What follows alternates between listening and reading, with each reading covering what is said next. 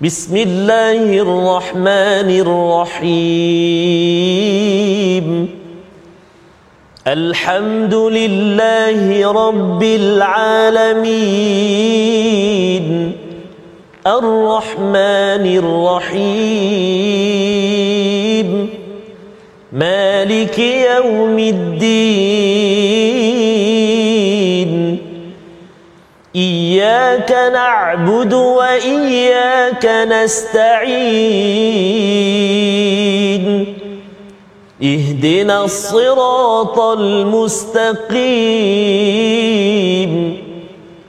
صراط الذين أنعمت عليهم غير المغضوب عليهم ولا الضالين.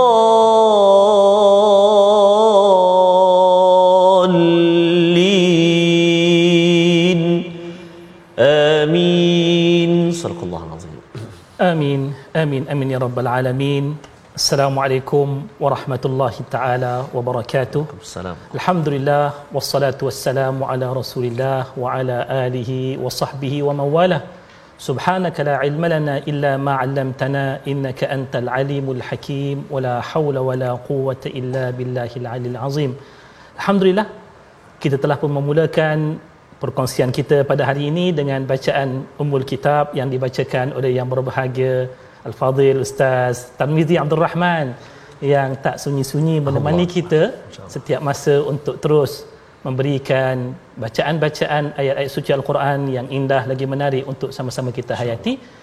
Dan hari ini Alhamdulillah kita nak mulakan sekali lagi perkongsian kita namun sebelum kita teruskan kepada perkongsian-perkongsian kita adalah sama-sama kita buka dengan bacaan doa ringkas kita Ya. iaitulah bismillahirrahmanirrahim rabbi syrah li sadri wa yassir li amri wahlul 'uqdatam min lisani yafqahu qawli Tuan-tuan, pada hari ini kita harapkan seperti mana biasa, jangan lupa tuan-tuan sharekan pautan laman sesawang kita di Facebook My Quran Time ini. Mudah-mudahan apa yang kita kongsikan pada hari ini bukan takat kita sahaja beroleh manfaatnya, tetapi insya-Allah mudah-mudahan ia sampai ke seantero dunia Ustaz ya. Allah. Biidnillahi taala. Lalu sebagai permulaan kita Ustaz ya, Ya. kita nak lihat terlebih dahulu apakah sinopsis-sinopsis ayat-ayat yang kita akan kongsikan pada hari ini khususnya daripada muka surat yang ke-566 ini melibatkan dua surah iaitu surah Al-Haqqah dan juga surah Al-Qalam terlebih dahulu kita akan bicarakan sebentar nanti. Bermula daripada sinopsis yang pertama iaitu kita nak lihat daripada ayat yang kita bacakan nanti bagaimanakah kenengerian betapa ngerinya hari kiamat dan bagaimanakah balasan orang-orang yang mendustakan akan Al-Quran yang telah diturunkan oleh Allah. Di sana juga kita akan lihat bagaimana perintah kepada Nabi sallallahu alaihi wasallam supaya bersabar dan telah pun diberikan peringatan Al-Quran secara universalnya kepada kita semua dan dalam ayat-ayat yang kita akan sentuh hari ini juga kita akan lihat bahawasanya kiamat itu merupakan hari yang pasti dan di sana terdapatnya kisah-kisah kaum yang telah dibinasakan oleh Allah kerana keingkaran mereka untuk menerima kebenaran ini. Dan hari ini alhamdulillah kita dapat bersama-sama sekali lagi di mana kita kata seperti mana kebiasaannya kita nak dengar terlebih Allah. dahulu bacaan-bacaan ayat suci Al-Quran yang indah-indah daripada apa yang kita bakal kongsikan tadaburnya sebentar nanti kita nak lihat terlebih dahulu daripada firman Allah yang terkandung dalam surah Al-Qalam. Ya Ustaz ya Allah. insyaallah saya serahkan kepada Fadil Ustaz Tarmizi untuk membacakan ayat Terima tersebut. kasih. Fadal Ustaz. Alhamdulillah. Jazakumullah khairan jaza pada yang bahagia Al-Fadhil Ustaz Muhammad Syamsul Hakim Abdul Samad uh, ataupun uh, Ustaz Syam kita subhanallah uh, yang mewarnai My Quran Time pada hari ini merah ini subhanallah. Subhanallah subhanallah alhamdulillah. Terima kasih ya Ustaz Syam ya subhanallah. uh, dan juga tak lupa pada ayah dan bonda tuan-tuan dan puan-puan muslimin dan muslimat uh, sahabat-sahabat My Quran Time. Assalamualaikum warahmatullahi taala wabarakatuh. Moga-moga terus sihat ceria, gembira bersama dengan Al-Quran. Dan hari ini kita sudah menjengah ke uh, apa tu halaman akhir surah Al-Qalam. Kita nak baca permulaan ini ayat 43 sehingga ayat yang ke-52 di juzuk yang ke-29.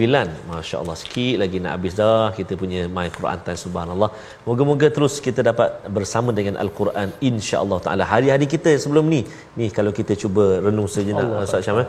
banyak dah tu Oh eh. tengok balik Allah bukan satu benda yang mudah Ustaz Syam dan juga uh, sangat mahal uh, harganya ilmu-ilmu yang telah kita pelajari tadabburnya yang kita belajar bacaannya baca sama-sama Allahu akbar moga-moga Allah Subhanahu taala terus memudahkan kita mari kita mulakan terlebih dahulu ayat 43 sehingga ayat yang ke-52 uh, surah uh, surah al-qalam kita cuba baca dengan bacaan muratasabah Allah kalau jadilah Amin. InsyaAllah kata jadi sabar je lah. Eh. Subhanallah. Mohon juga Al-Fatihah Ustaz Syam untuk uh, apa menyemak. Uh, takutlah ada silap uh, salah baca ke apa Ini tuan syekh kita ni subhanallah. Masya-Allah tabarakallah. Jom ibu ayah sekalian kita baca sama-sama insya-Allah.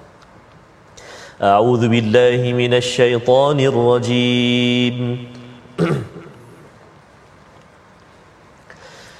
خاشعة أبصارهم ترهقهم ذلة وقد كانوا يدعون إلى السجود وهم سالمون.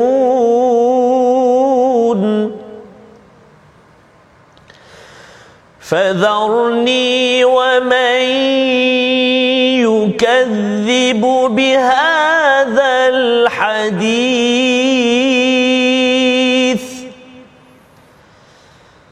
سنستدرجهم من حيث لا يعلمون.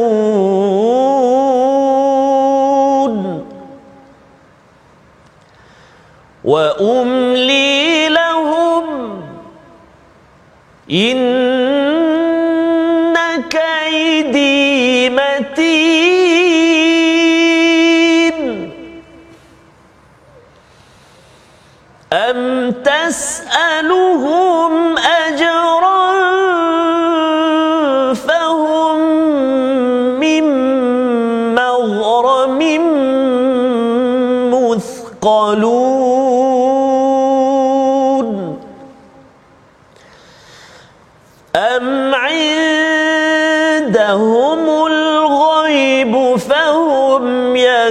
يكتبون.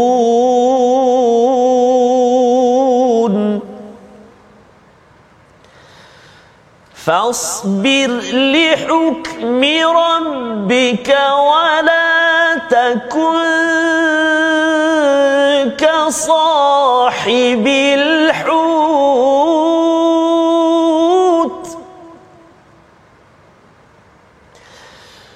ولا تكن صاحب الحوت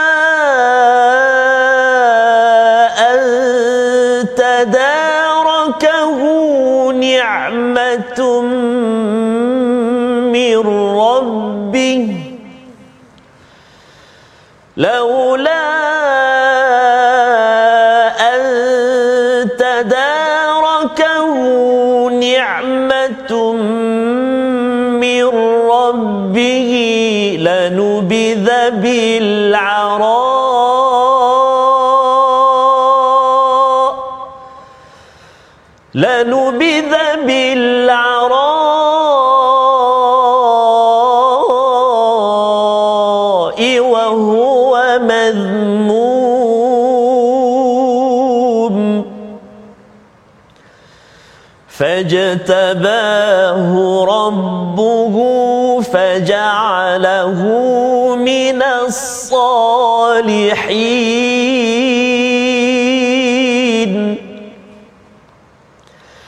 وإن يكاد الذين كفروا ليزلقونك بأبصارهم لما سمعوا الذكر. لما سمعوا الذكر ويقولون إنه لمجنون.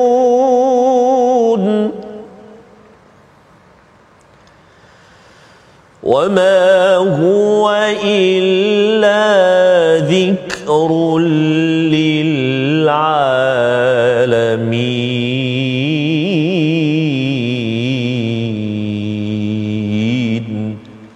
صدق الله العظيم صدق الله العظيم benarlah firman Allah Subhanahu wa taala yang telah diturunkan kepada nabi kita sallallahu alaihi wasallam sehinggalah tiba kepada kita pada hari ini masya-Allah tabarakallah ayat-ayat yang telah dilagukan atau dibacakan oleh al-fadhil ustaz Tazmizi Abdul Rahman tadi sesuai dengan maknanya ustaz ya yes, ustaz bawakan lagu sabar orang kata lagu sabar ni untuk lagu sedih-sedih betul, ustaz ya betul dan sememangnya kalau kita lihat maksud-maksud yang terpapar secara terjemahannya pun menggambarkan hmm. kepada keadaan yang menyedihkan betul. sebenarnya. Kalau kita lihat bermula daripada ayat yang ke-43 ini tuan-tuan, ya. puan-puan dan juga para penonton ayah-ayah ibu yang sudi untuk menatap muka surat 566 ni, cuba kita lihat daripada ayat yang ke-43, namun terlebih dahulu kita lihat sedikit daripada muka surat yang sebelum daripada ini yang telah kita pelajari semalam. Bagaimana Allah Subhanahu Wa Taala memperingatkan kepada kita untuk mengenang akan tiba satu saat iaitu tibanya hari kiamat kepada kita.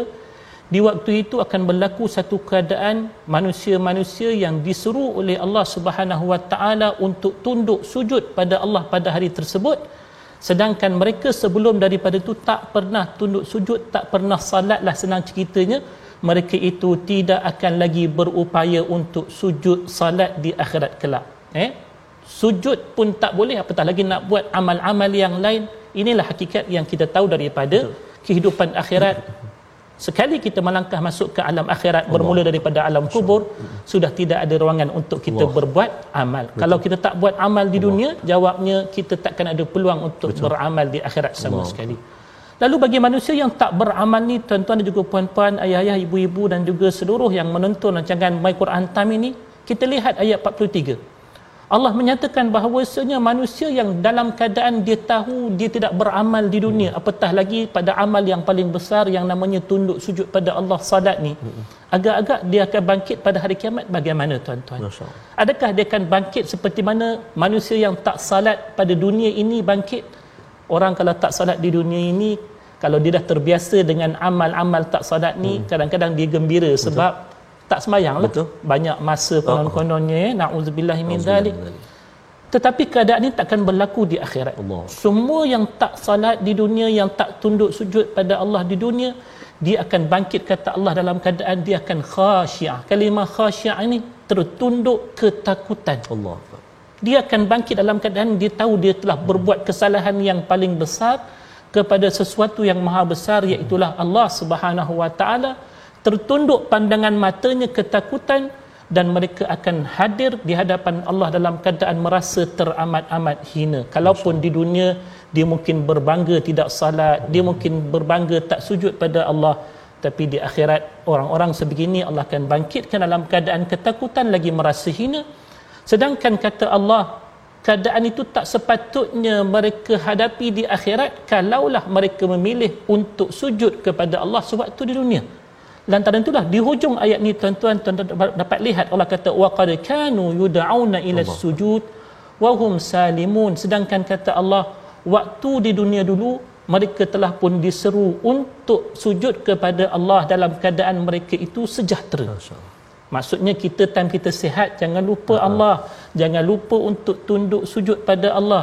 Sebab akan tiba kesihatan kita ini akan dicabut lalu kita tidak lagi berupaya untuk sujud kalau didengarkan tentang khabar berkenaan tentang akhirat yang tidak membenarkan orang-orang yang sujud uh, yang tak sujud di dunia untuk sujud di akhirat kalaupun di akhirat nanti dikisahkan mereka ini cuba untuk tunduk tetapi tiba-tiba belakang mereka itu melenturkan Allah. kembali badan sehingga Mas. tertegak. Oh, ha.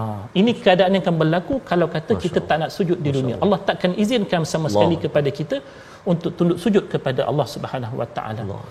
Maka orang-orang yang sebeginilah yang dihadapi oleh Nabi sallallahu alaihi wasallam tuan-tuan. Apa dia orang-orang yang tak nak sembahyang, hmm. tak nak tak nak salat, yang tak nak tunduk kepada kebesaran Allah Subhanahu wa taala. Sampaikan sampai tahap Nabi datangkan dengan khabar gembira dia tak peduli. Hmm. Nabi sampaikan dengan khabar menakutkan dia tak peduli.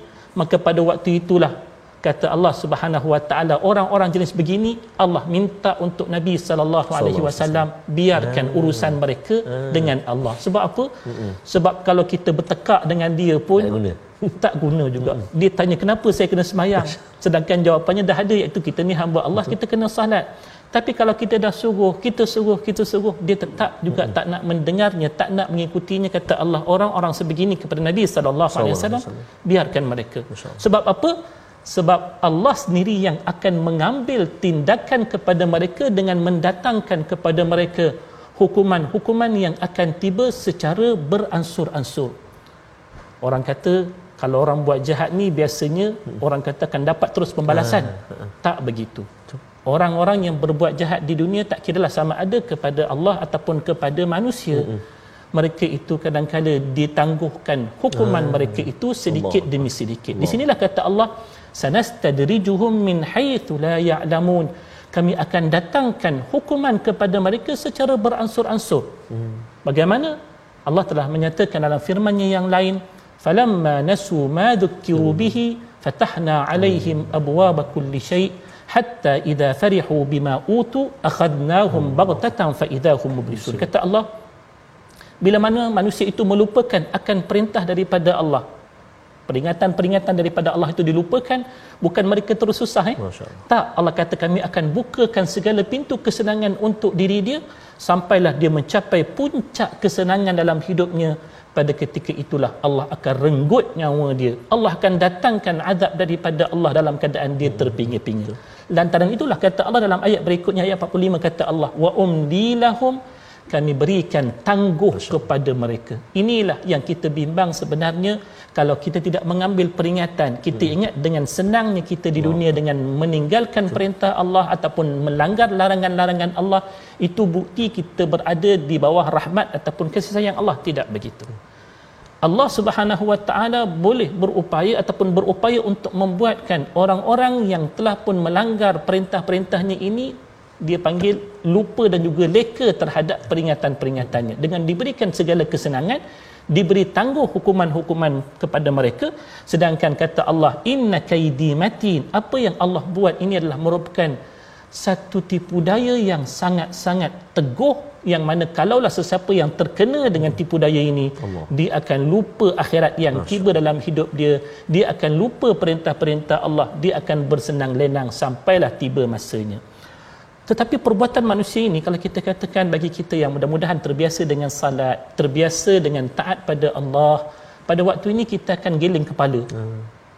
Adakah mereka ni tak sampai kepada mereka peringatan? Betul. Maka di sinilah Allah tanyakan hmm. kepada orang-orang yang derhaka kepada Allah Taala ini, am tas'aluhum ajran fahum mim maghramin muthqalun? Dalam ayat yang ke-46 Allah kata, atau engkau Muhammad meminta bayaran daripada mereka sehingga mereka itu dibebankan dengan hutang. Maksudnya waktu Nabi sallallahu alaihi wasallam ajak mereka kepada jalan kebenaran jalan kebaikan ini.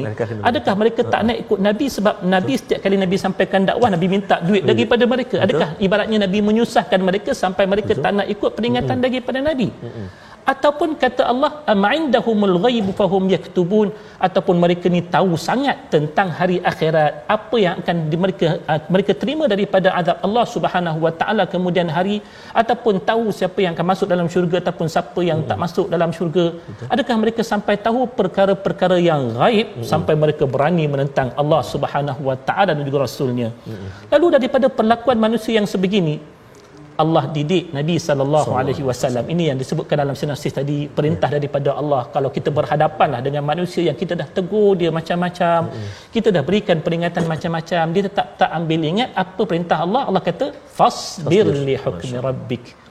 Allah kata wahai Muhammad sabarlah kamu dengan ketetapan daripada Allah Allah yang tetapkan bagi kita tetap kena sampaikan peringatan daripada Allah. Kalau tak sampaikan kita tak jalankan tugas. Ya. Tapi kalau kita berhadapan dengan manusia-manusia sebegini, kita kena banyak-banyak hmm. orang Perak kata sabar. sabar. Kena banyak sabar. Tak banyak sabar habislah kita. Ya, eh, sebab kita nak bawa manusia menuju ke syurga Allah ni bukan kerja yang senang dan kita nak selamatkan hmm. manusia daripada adab api neraka juga begitu. Betul. Dan diberikan contoh kesabaran itu perlu sampai ke tahap mana kesabaran itu perlu sampai ke tahap jangan sampai kita terbuat apa yang pernah dilakukan dalam sirah yang lalu berkenaan tentang seorang nabi yang dinamakan sebagai nabi Nabi Yunus alaihi salam. Apa cerita Nabi Yunus ni? Ya. Satu ketika ketika mana Allah mengutuskannya kepada kaumnya, dia dakwah-dakwah kaumnya tapi kaumnya menentang. Betul. Nak ikut tu barang nak ikut lah. Memang tak nak ikut langsung lah cerita.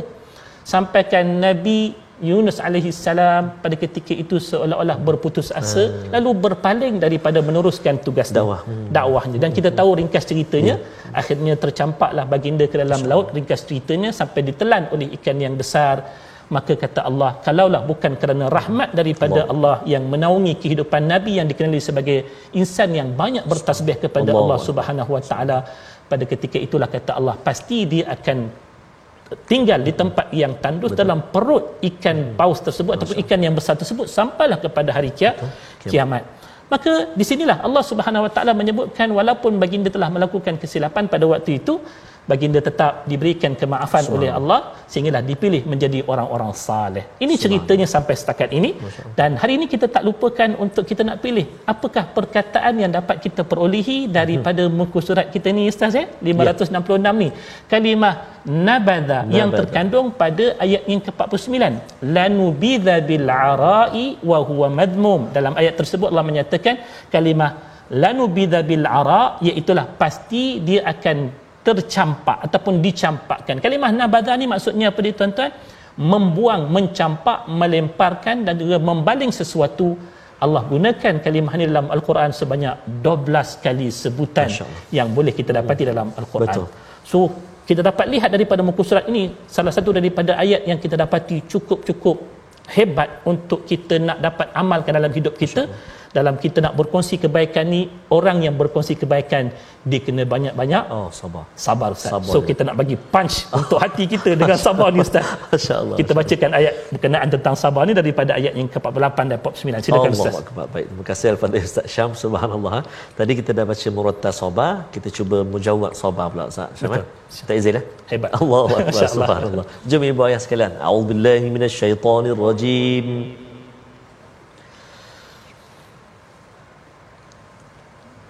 فاصبر لحكم ربك ولا تكن كصاحب الحوت.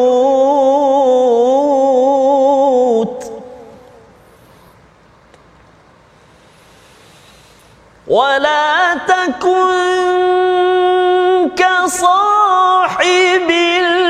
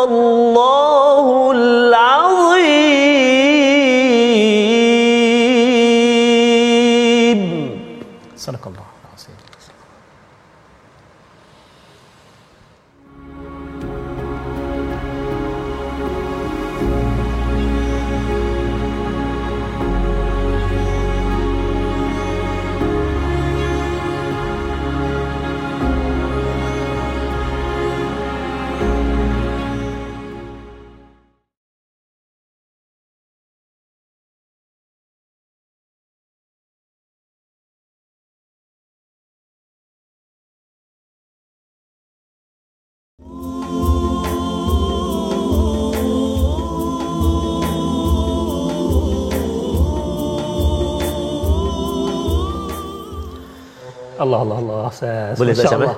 Masa dulu kecil-kecil, kita. ah, kecil-kecil dulu selalu Masya dengar ni Allah. kumpulan kata silap Al-Jawahir ke Al-Suraya ke wallah alam tak Ini kalau kita kata kalau dengar lagu ni lah semua tahu kata kita sedang berada di majlis tilawah. tilawah. Allah betul Ustaz Syam Allahu akbar Okey, Masya Allah. Ustaz. jadi itu Ustaz Syam Oh, eh dia. uh, Ustaz Syam dah kongsikan tadi subhanallah uh, uh, betapa dalam jiwa kita dalam diri kita uh, mesti kita isi dengan al-Quran kan uh, kalau kita dengar pun dah dapat rahmat uh, tambah-tambah kalau kita hayati kita ikuti kita belajar pula tadabbur dia pasti dia akan menyegarkan hati kita jiwa kita. Iaitu jiwa yang dipandu oleh Allah Subhanahu wa taala insyaallah taala. Banyak lagi yang kita nak dengar tadi. Sekejap lagi kupasan daripada Al-Fadhil uh, Ustaz Syam.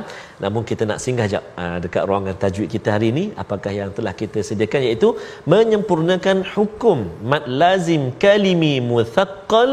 Ha, dalam ayat yang kita nak baca sebentar nanti iaitu permulaan surah Al-Haqqah ada tiga kali diulang. Antaranya auzubillahi minasyaitanirrajim bismillahirrahmanirrahim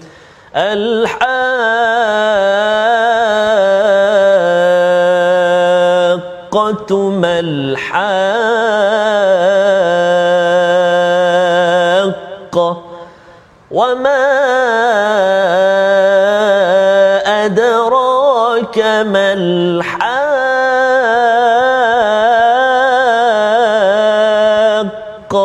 Sadaqallah al-Azim. Iaitulah ayat pertama, ayat kedua dan ayat ketiga permulaan surah Al-Haqqah. Ada satu hukum mad iaitulah huruf mad bertemu dengan huruf yang bersabdu selepasnya iaitu Al-Haqqah, Mal-Haqqah, wa ma adraka mal haqqah ah, ha, salah tu kalau baca tu tak betul lah tu. Kan? Sebab nama dia mad lazim kalimi mutaqqal baca dia mesti enam harakat panjang dia. Dekat mana? Dekat ha tu. Ha, sebab apa selepas tu bertemu dengan huruf yang bersabdu, huruf qaf tu ada sabdu. Jadi kita kena baca enam harakat. Tak boleh kurang. Ustaz Syam eh? No discount eh? Lazim. Ah, eh? lazim tu mesti. Ah, mesti kena enam harakat kan Ah, cara baca dia ataupun cara kira dia ada guru-guru kita ajar kadang-kadang daripada tutup uh, genggam kepada buka satu dua tiga empat lima enam ataupun daripada buka pada tutup al-haqqah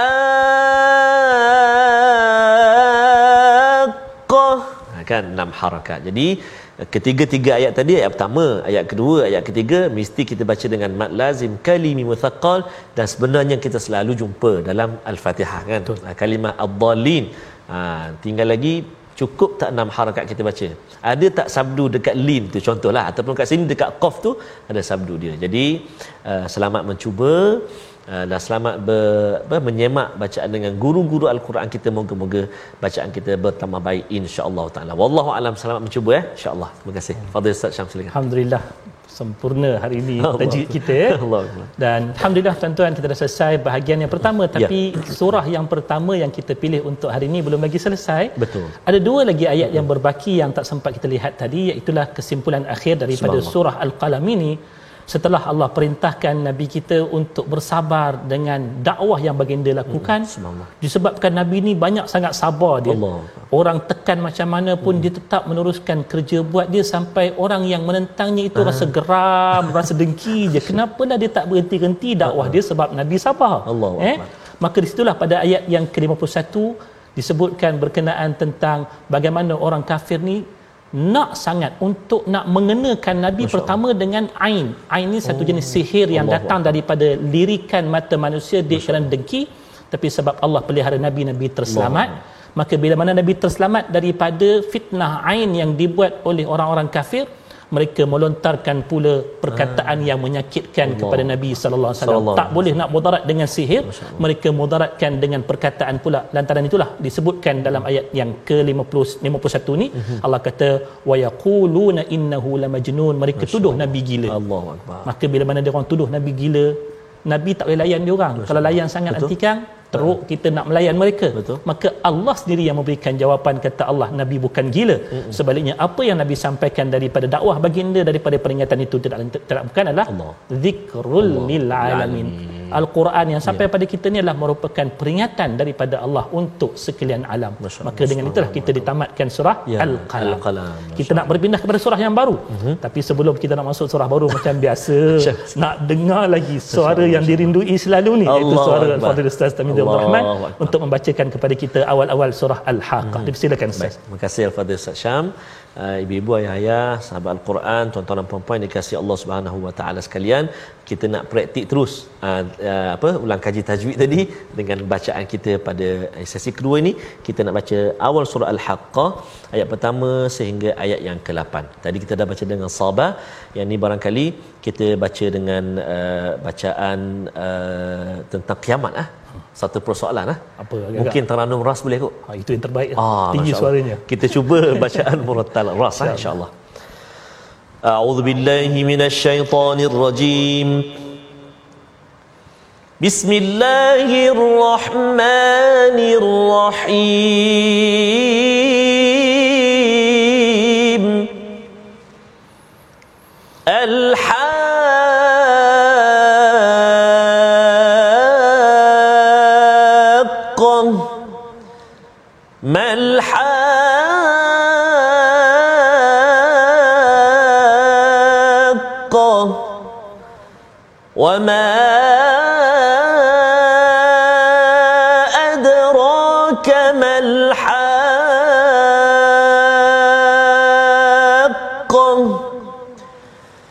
كذبت ثمود وعاد بالقارعة فأما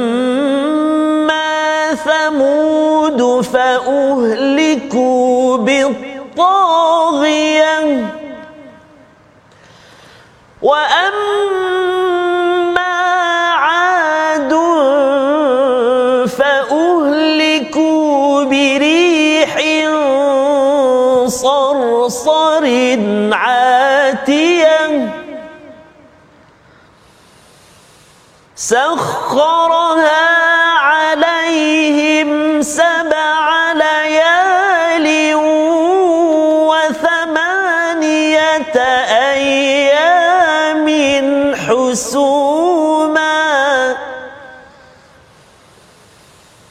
سخرها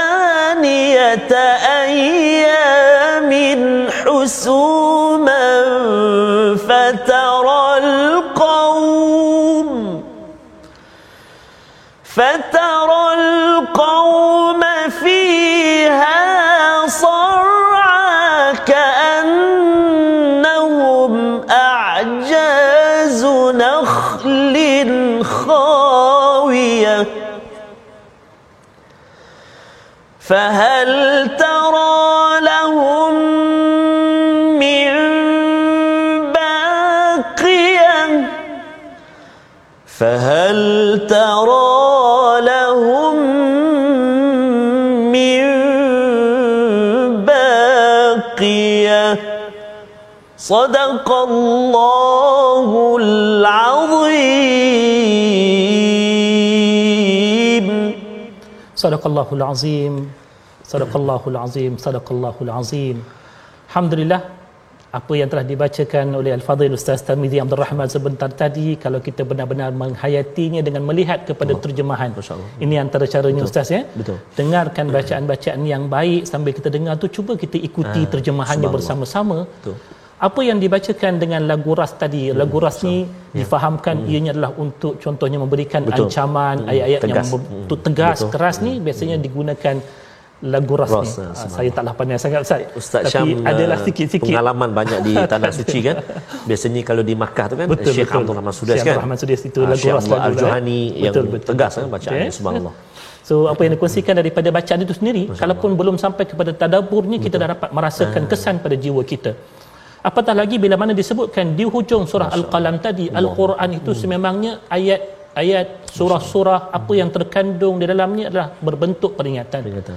Dan antara peringatan terbesar daripada Al-Quran iaitu peringatan tentang sesuatu yang akan tiba kepada kita sama ada kita suka ataupun tidak yang namanya hari kia- Kiamat. kiamat.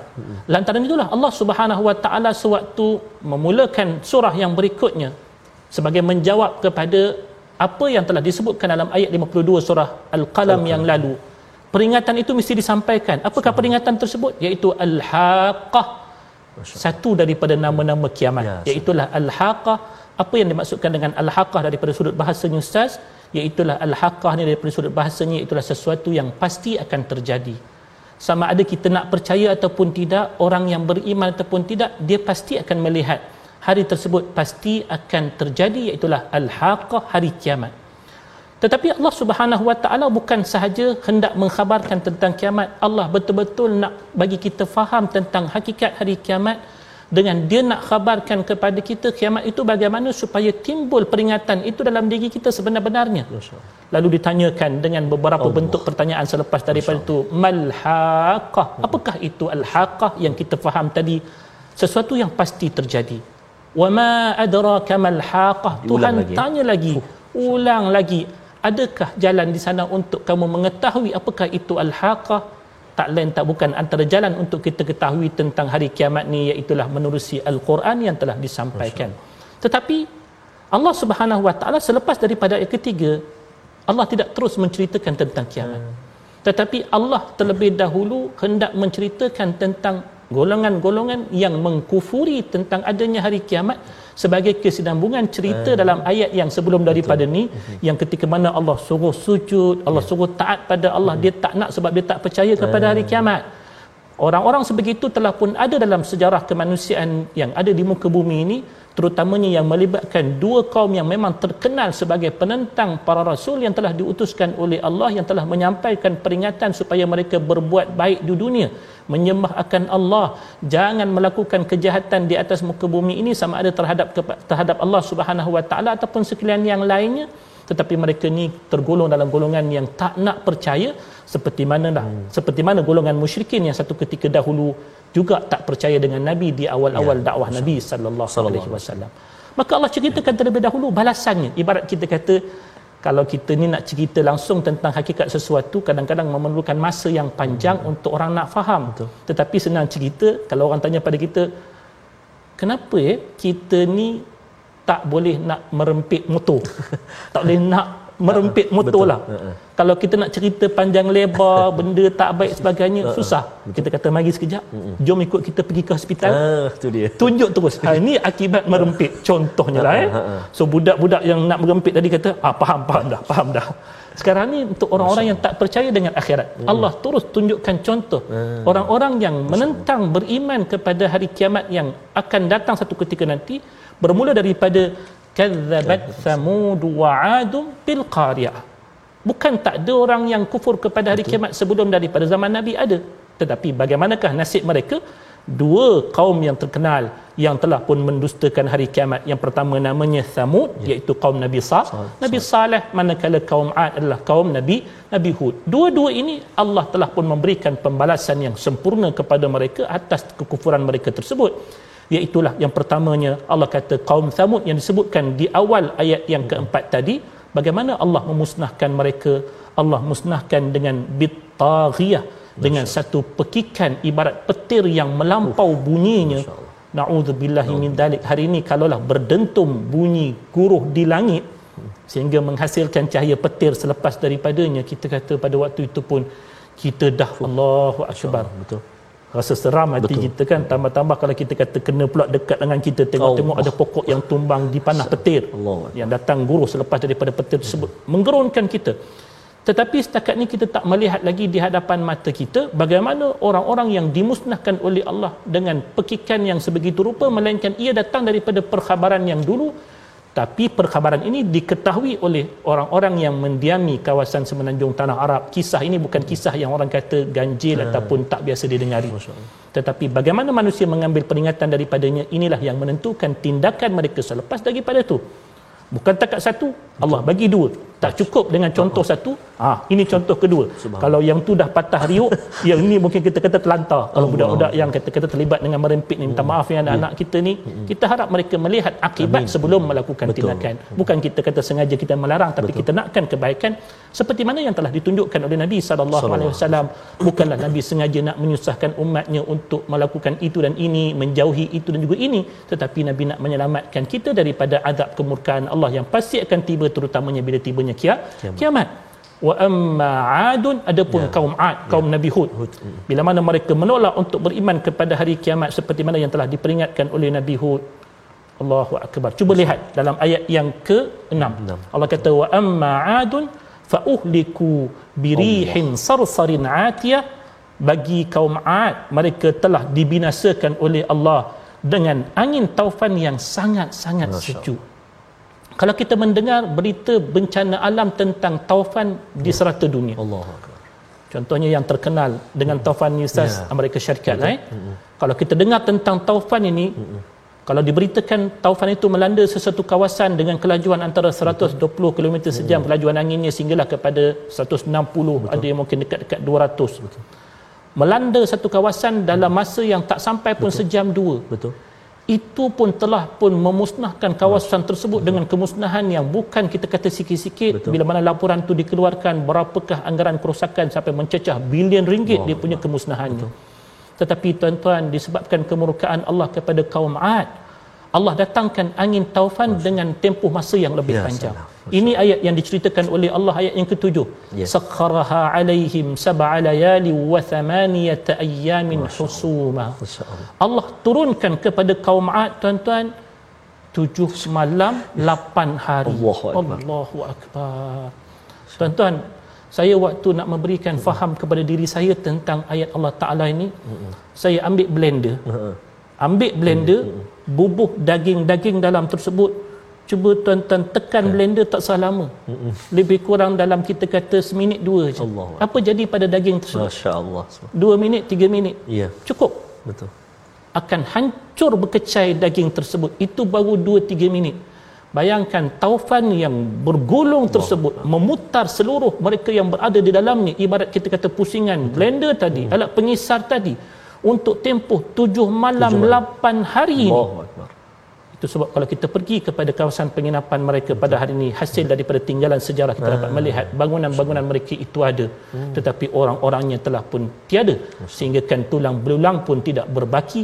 Sama ada daripada kalangan Thamud ataupun daripada kalangan. Ad. Tuan-tuan pergilah ke tempat-tempat tersebut untuk mengambil peringatan daripadanya seperti mana firman Allah Qul siru fil ardi fanzuru kaifa kana aqibatul mukadzibin kata Allah. Dan berjalanlah kalian semua ke atas muka bumi Allah Subhanahu wa taala. Dan lihat sendiri bagaimanakah kehancuran yang Allah telah berikan kepada kaum-kaum yang telah mendustakan terutamanya hari kiamat ini. Dan kalau kita pergi alhamdulillah ustaz saya berkesempatan Oh, waktu saya belajar dulu dan selepas belajar pun sempat pergi untuk pergi ke tempat salah satunya itulah kawasan Madain Saleh Madain tempat Saleh. penginapan kaum Nabi Saleh Saleh. iaitu kaum Thamud. Thamud. Bila pergi sana subhanallah kita dapat lihat batuan yang besar yang telah pun ditebuk oleh mereka untuk menjadikan rumah kediaman yang begitu hebat. Hebat, ya. Ditunjukkan tentang peradaban yang mereka miliki. Mereka ada parlimen mereka sendiri. subhanallah. Subhanallah. Dia ada tempat untuk bersidang, ada tempat untuk kerajaan. Maksudnya bangsa itu telah pun dibangunkan Masya dengan Allah. tamadun, Tamadun. yang hebat. Tetapi pelik bila kita pergi ke tempat tersebut. Satu cebis tulang mereka pun Allah. tak ditemui oleh ahli sejarah. Maksudnya memang dihancurkan oleh Allah sehancur-hancurnya.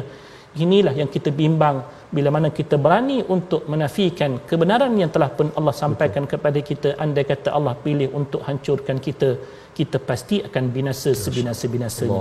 Maka lantaran itulah di hujung ayat yang ke-8 tersebut Allah tanyakan kepada kita. Bagi mereka yang masih lagi tak percaya tentang hari kiamat ini mereka itu ditanyakan fahal tara lahum mim baqiyah. Ada tak kamu lihat baki-baki yang Allah. tersisa daripada kehancuran tersebut itu yang sebab bila mana kita pergi kepada kawasan-kawasan yang telah pun dilanda dengan kemusnahan ini ada yang pergi kepada laut mati contohnya yang pergi ke Madain Saleh ada yang pergi ke kawasan kawasan Ad kawasan Ad ni kawasan bumi uh, Yam uh, bumi Yaman Yaman. di kawasan atas daripada Hadramaut. Di situ kita katakan ada kawasan antara kawasan-kawasan tempat tinggal kaum Ad. Eh? Allah. So pada waktu itulah di sana disebutkan bagaimana kehancuran yang Allah lakukan kepada mereka tidak kelihatan sama sekali. Apa yang disebutkan sebagai ni kesan. Kesan. kesan daripada tinggalan manusia itu sendiri. Wal billah. Di sinilah kita harap Betul. peringatan yang Allah sampaikan walaupun belum lagi cerita tentang kiamat. Cerita Allah. tentang kiamat tetap akan sampai juga nanti tapi Allah suruh kita pergi terlebih dahulu untuk melihat akibat. Sebelum daripada kita melihat akan bicara-bicara yang lain daripadanya. Maka ayat ni dah saya rasa kalau kita ambil baliklah ustaz. Oh, untuk nak timbulkan kegurunan hati kita ni mudah-mudahan ianya akan memberikan faedah kepada kita selepas daripada kita lihat apa ya. resolusi kita pada hari ini. Ya. resolusi kita pada hari ini yang kita dapat pelajari daripada kupasan ayat-ayat yang terkandung pada muka surat 566 ini tuan-tuan iaitulah yang pertamanya kita minta kepada diri kita semua untuk teruskan bersujud semasa kita hidup di dunia. Tanda kerendahan diri kita kepada sang pencipta. Anda kata kita tak memilih yang demikian kita akan berhadapan dengan larangan Allah kepada umat manusia pada hari kiamat nanti tak diizinkan untuk mereka bersujud Allah. lagi naudzubillah eh. Yang keduanya hendaklah kita sentiasa sabar dalam berhadapan dengan ujian dakwah. Kita tahu ujian dakwah dia bukan mudah. Kena sabar banyak-banyak dan tidak berpaling meninggalkan medan perjuangan yang sebenar dan yang ketiganya tuan-tuan iaitulah kita kena ambil pelajaran daripada kisah-kisah umat yang terdahulu melalui panduan yang telah pun ditentukan oleh Al-Quran. Kita minta Ustaz ya, Tirmizi bacakan balik awal-awal surah Al-Haqqah ni Tiga supaya dapat kita Baik. suntikkan peringatan yang sebenar dalam hati kita. Silakan Ustaz. Terima kasih Al-Fadhil Ustaz Syams. Uh, tuan-tuan dan puan ibu ayah sekalian, sebelum kita akhiri dengan doa, mari kita baca kembali tiga ayat uh, yang menjadi topik kita pada hari ini satu ayat dua dan ayat tiga surah Al-Haqqah. A'udhu billahi minasyaitanir rajim. Bismillahirrahmanirrahim.